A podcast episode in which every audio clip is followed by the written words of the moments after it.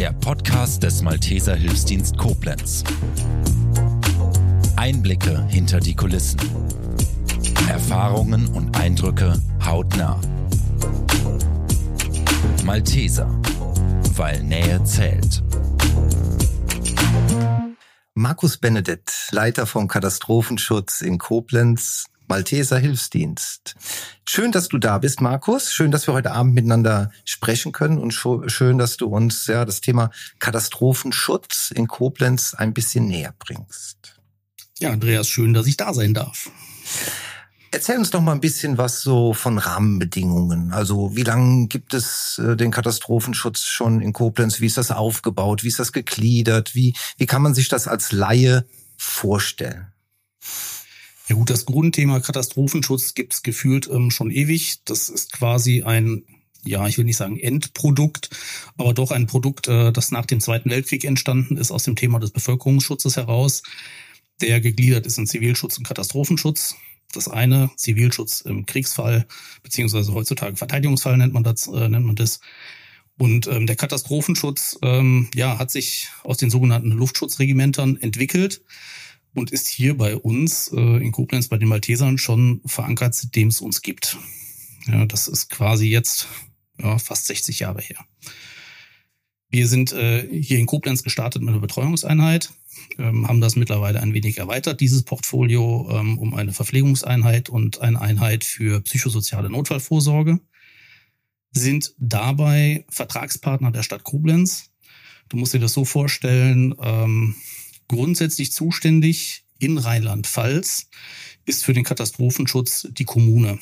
Ja, die Kommune mit ihrem Oberbürgermeister oder Landrat, je nachdem, ähm, in welcher Struktur du unterwegs bist, ähm, ist äh, dafür verantwortlich, den Katastrophenschutz aufzubauen und zu betreiben.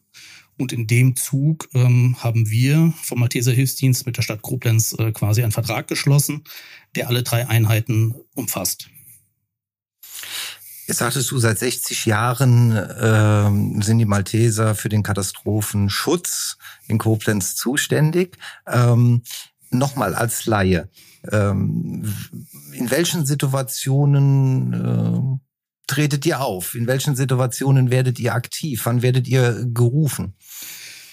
Ähm, grundsätzlich immer dann, wenn, ich sag mal, das Normalsterbliche ähm, ja, die normalsterbliche Materialressource, ob das jetzt personell oder Material ist, nicht ausreicht, um ein Schadensszenario zu bearbeiten. Du musst dir das so vorstellen, zu einem Verkehrsunfall mit zwei Fahrzeugen kommt im Normalfall, ich sag mal, ein Rettungswagen, zwei Rettungswagen, Notarzt. Und das System ist darauf ausgelegt, dass das ähm, eins zu eins abgearbeitet werden kann. Ähm, das ist quasi der Normalzustand. Wenn du jetzt größere Schadensereignisse hast, ähm, bleiben wir im Verkehr, wenn ein Reisebus verunglückt zum Beispiel. Oder in Koblenz der Klassiker, die Bombenevakuierung, weil man wieder was äh, als Überbleibsel aus dem Zweiten Weltkrieg gefunden hat.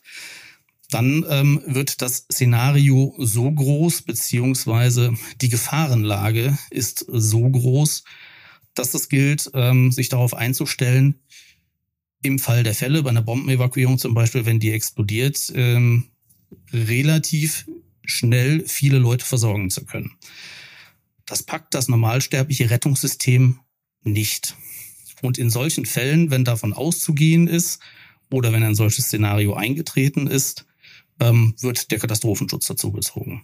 Weil wir einfach da von der Personalressource und von der Ausbildung doch anders aufgestellt sind. Personalressource ist ein gutes Stichwort. Ähm, wie groß ist die Mannschaft? Also wenn man Mannschaft sagen äh, kann. Ähm, jetzt hier für uns insgesamt ähm, sind wir bei knapp 50 Personen, die wir hier haben, verteilt auf die drei Einheiten. Das klingt vielleicht im ersten Gang viel, ist, wenn man sich das Ganze mal anschaut, jetzt allerdings dann doch ein bisschen trügerig. Weil viele Leute gerade aus den sozialen Berufen fühlen sich, äh, sag ich mal, hingezogen zu dem Bereich Katastrophenschutz, Medizin oder auch Betreuung. Ähm, leider ist die Krux dabei, dass dieses Personal sehr oft auch in der Schicht arbeitet und nicht gerade mal weg kann, wenn der Melder bimmelt. Und dementsprechend relativiert sich das mit 50 Leuten einfach schon wieder. Und ähm, ja, da gilt es halt einfach, Menschen zu akquirieren, die Lust haben, anderen Menschen zu helfen.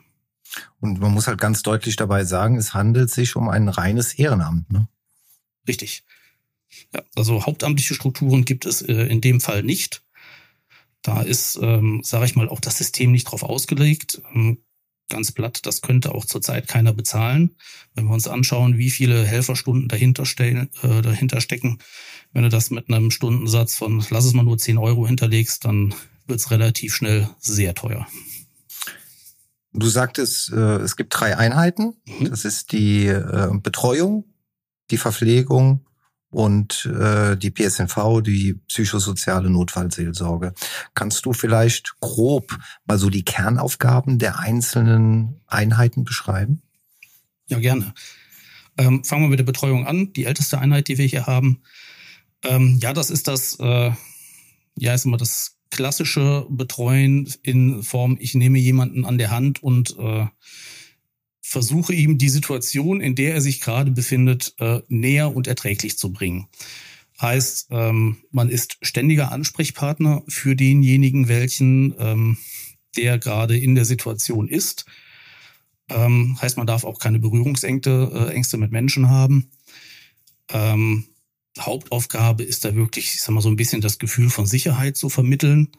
Dazu äh, fällt auch entsprechende Hallen oder Übernachtungsmöglichkeiten ähm, ja, zu betreiben, aufzubauen in Zusammenarbeit mit Feuerwehr und THW und die dann auch zu bespielen und sämtliche Informationen, die man so hat, auch einfach mit den Leuten zu teilen. Ja. Ähm, passend zur Betreuung ähm, kommt dann natürlich das Thema der Verpflegungseinheit, weil wenn wir davon ausgehen, dass wir den Leuten ein Dach über dem Kopf bieten, kommt spätestens dann, wenn die Situation etwas länger andauert, natürlich die Frage, ähm, wie versorge ich mich denn jetzt insbesondere dann auch mit Getränken und äh, mit Essen? Und dafür gibt es unsere Betreuungseinheit, die ist ausgerichtet ähm, mit ihrer Feldküche mal locker 250 bis 300 Mann zu versorgen. Ja, die psychosoziale Notfallvorsorge die ja sind so ein bisschen die Spezialkräfte äh, im Bereich der Betreuung, nämlich immer dann, äh, wenn man merkt, dass jemand mit der Situation gar nicht klarkommt. Da sind die Kollegen und Kolleginnen sehr, sehr gut ähm, geschult im Thema Gesprächsführung, Empathie. Das ist quasi deren Job, den Leuten aus ihrer akuten Notsituation herauszuhelfen und sich mit der aktuellen Situation, ähm, ja, ich will nicht sagen anfreunden zu können, aber ihnen die Möglichkeit zu geben, sich damit auseinanderzusetzen. Du sagtest eben schon, Einsatzfelder sind größere Schadenslagen. Blicken wir mal ein Jahr zurück. Da hatten wir eine sehr, sehr große Schadenslage äh, hier in der Umgebung im Ahrtal äh, gehabt. Und ähm, da war die Katastrophenschutzeinheit Koblenz äh, auch aktiv. Richtig, mit allen drei Einheiten. Ähm, die Betreuungseinheit war klassisch in der Nacht selber schon aktiv im Schadensgebiet und es ist danach auch noch zweimal alarmiert worden, äh, um vor Ort direkt zu helfen. Ähm, unsere Verpflegungseinheit hat hier vor Ort den Auftrag übernommen, eine Einsatzkräfteunterkunft zu betreiben und halt auch die ähm, Kolleginnen und Kollegen ähm, zu versorgen mit Essen, Getränken. Das waren auch so am Tag durchschnittlich zwischen 40 und 80 Personen an Einsatzkräften, die hier waren. Zwischenzeitlich hätten wir mal hochrüsten können, 200 Soldaten zwischendurch zu versorgen. Mussten wir nicht, die kamen anderweitig unter. Und ähm, auch unsere psychosoziale Notfallvorsorgetruppe äh, ähm, war relativ schnell im Einsatz. Wie man sich vorstellen kann, ist das natürlich ein Szenario, das sehr viele Leute psychisch stark belastet. Und dementsprechend waren wir da natürlich auch aktiv. Dieses ehrenvolle Ehrenamt äh, erfordert viele helfende Hände. Und äh, vielleicht kann dieser Podcast auch dazu dienen, äh, ja, ein bisschen zu werben oder ein bisschen Interesse zu wecken für diese Art der zusätzlichen Arbeit. Ja, das wäre natürlich schön. Also wir freuen uns über jeden, der Interesse hat, sich das Ganze auch erstmal nur vielleicht mal anzuschauen und zu gucken, ist das überhaupt was für mich, äh, womit ich mich hier beschäftige. Ähm, natürlich reden wir jetzt die ganze Zeit über Schadensszenarien, in denen wir unterwegs sind sind äh, sehr unschöne Sachen. Das ist anders als ein Fußballspiel ähm, zum Beispiel. Nichtsdestotrotz ähm, sind wir wie jeder andere Verein natürlich auch. Ähm, wir haben eine unwahrscheinliche Kameradschaft untereinander. Müssen wir auch haben, um uns irgendwo auch gegenseitig zu fangen. Aber wir haben auch Spaß an der ganzen Sache. Und von daher ist es eine sinnvolle Betätigung, ähm, sich ja mit anderen Menschen zusammenzusetzen, auseinanderzusetzen, den äh, Betroffenen zu helfen und auch selber aus jeder einzelnen Begegnung ein Stück für sich selber mitzunehmen. Wir werden bestimmt das Interesse des einen oder anderen geweckt haben mit dieser Episode des Podcasts. Ähm, was für Voraussetzungen muss man dann mitbringen, um Teil dieser Gemeinschaft zu werden? Naja, eigentlich nicht viel. Ähm, sämtliche Ausbildungen, die du brauchst, ähm, um hier mitzumachen, bekommst du von uns kostenfrei. Ähm, was du mitbringen musst, ist Spaß an der Freude, ähm, Lust mit Menschen zusammenzuarbeiten äh, und natürlich äh, eine gewisse Zeitressource. Das gehört einfach dazu. Aber ähm, im Großen und Ganzen komm mit Motivation, hol dir die Motivation bei uns und alles weitere läuft. Und den Kontakt findet man wie immer wahrscheinlich im Internet. Genau, im Internet auf unserer Homepage. Ähm, und dort dann unter dem großen Reiter ähm, des Katastrophenschutzes, ne, also Notfälle, Katastrophenschutz. Und entweder kann man sich direkt eine Einheit aussuchen, die einen anspricht. Äh, da sind die jeweiligen Einheitsführer auch mit Kontaktdaten hinterlegt.